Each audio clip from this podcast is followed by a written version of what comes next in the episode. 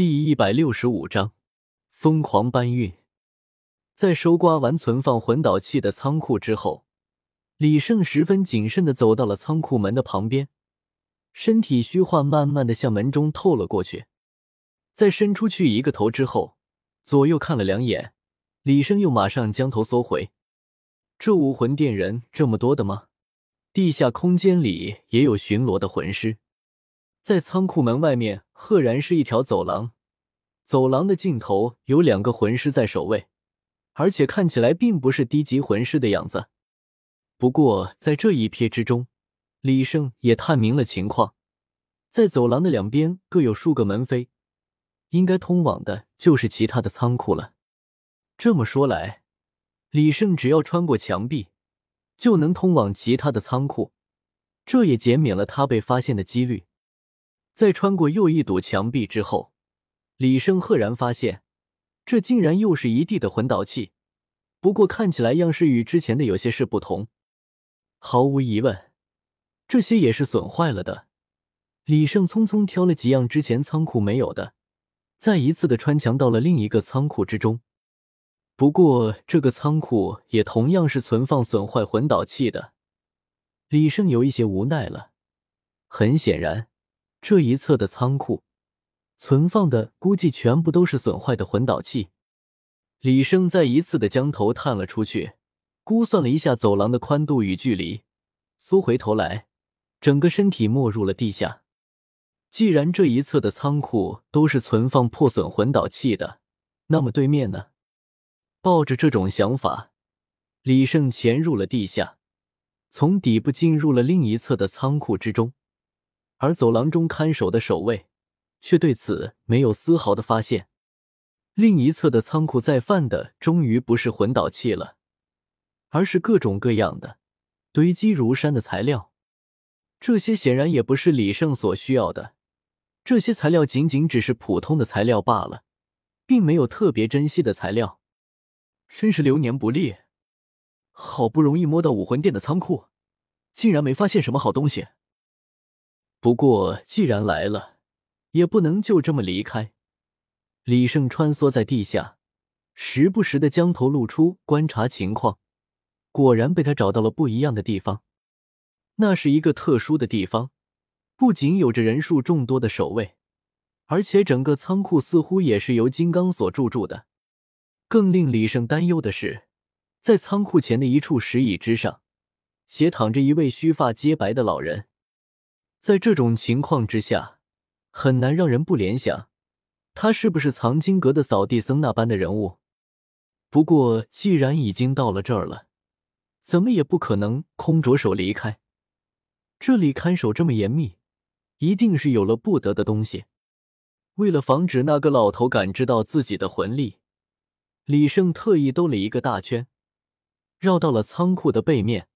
在层层的泥土中穿行的滋味可并不好受。虽然身体是虚化的，感受不到任何的阻碍，但是黑暗却是一个很大的问题。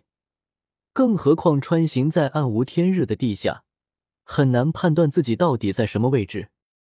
李胜试了几次，这才找对了方位，将头探入了严密防守的仓库之中。与之前所遇到的仓库不同，这里的仓库灯火通明。完全不存在有一丝阴暗的死角。李胜刚从墙壁中钻了出来，就被眼前的这一幕闪花了眼。在仓库中，一层又一层的摆放着许多的大箱子，甚至有的箱子是打开着的，里面满满的装满了金魂币。在另一侧放置的则是各种珠宝、玉石、珍珠之类的展台，每一个都闪耀着动人的光泽，皆是无价之宝。李胜粗略的估算了一下，这里的箱子大概有数百口之多，每一口箱子都和一般的桌子差不多大。如果其中装的全部都是金魂币的话，那么武魂殿到底是有多么富有？不过这些金魂币也不是这么好拿的。先不说那些珠宝项链，每一个都被搁置在展示柜中，强行破坏的话会发出警报。单单说这些金魂币。就十分的令李胜为难了，因为这些箱子并不是整齐码放的，而是每一个都有着一定的角度。如果拿去一口箱子，其他的箱子是必会跟着动。而在这么安静的仓库中，有一点点的响动都会被放大。李生可不相信，在仓库门口坐着的那个老头，就真的只是一个看门大爷。既然能够被委以重任，那么至少说明他的能力，像是金魂币碰撞的响声，一定瞒不过他的。不过既然已经知晓了方位，也就不急着拿了。至于另一边的珠宝，李胜只能选择放弃。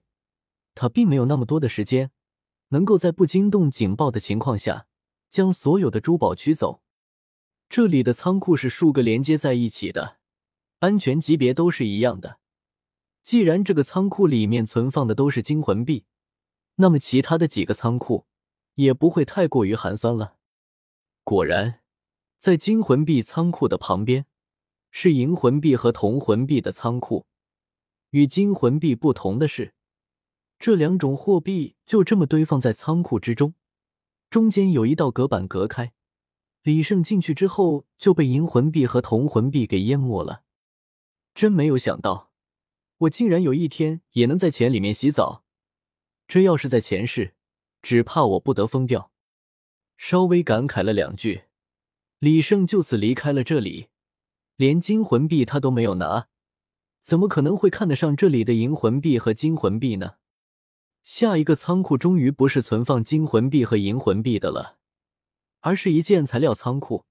这座材料仓库和之前的可算是高级了不少，许多材料是李胜根本连见都没有见到过的。不过既然能被存放在这里，那么一定是十分珍惜的材料了。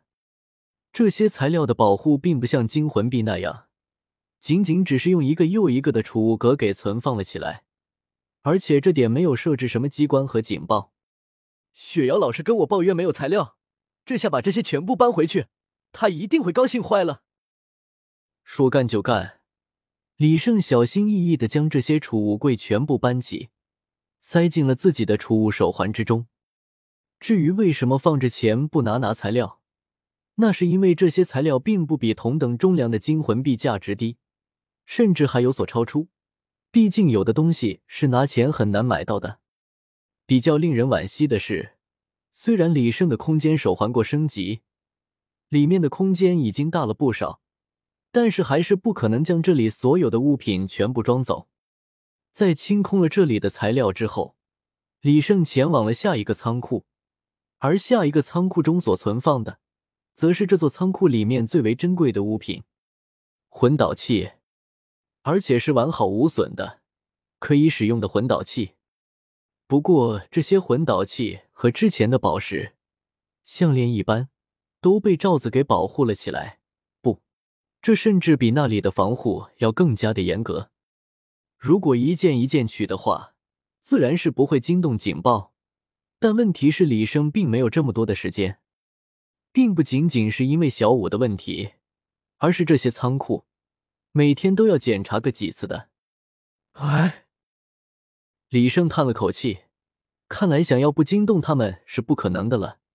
现在只好在守卫反应过来之前，尽可能的将东西都装走吧。在不考虑警报的情况下，李胜自然是装的飞快，但是相应的机关被触动之后，刺耳的警报声便响了起来。守在仓库外面的魂师们先是愣了一会儿。才反应过来，向着这里跑来。多年的看守生涯已经让他们的大脑迟钝了，在武魂殿的仓库建立的了这么长时间，根本没有失窃过一次。他们甚至在听到警报之后，一时间竟然没有想起来。